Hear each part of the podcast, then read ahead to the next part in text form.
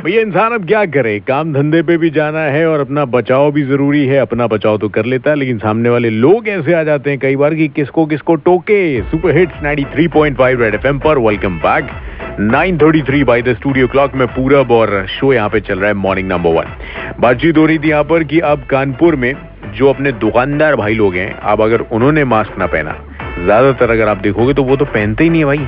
Customers पहनता है। जो कस्टमर्स आ रहे हैं वो पहनते हैं। लेकिन आपको बताएँ कि अब किराना मर्चेंट्स एसोसिएशन की टीम ने मंगलवार को बाज़ार में घूम घूम कर जो है, वो दुकानदारों से अपील करी कि भैया मास्क ज़रूर लगाएँ।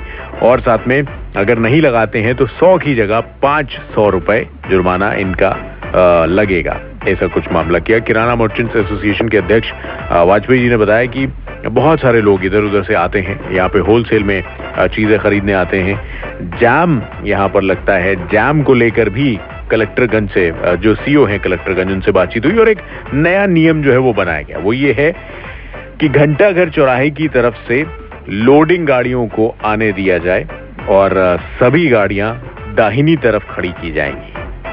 है तो भाई सही प्लान। लेकिन कानपुर वालों के लिए थोड़ा मुश्किल हो जाता क्या? उनके लिए कहते हैं हमको यार तुम काम करने तो ये सब नियम नियम गुरु हमको ना तुम पढ़ाया करो यार दिन में। ये सब हमको मालूम कहते क्या करना है यार? ये बड़ा मुश्किल काम है यार। मतलब रूल बनाना इजी है रूल फॉलो करवाना बड़ा मुश्किल है। आते हैं लौट के सुपर हिट्स 93.5 रेड एफएम पर। बजाते रहो।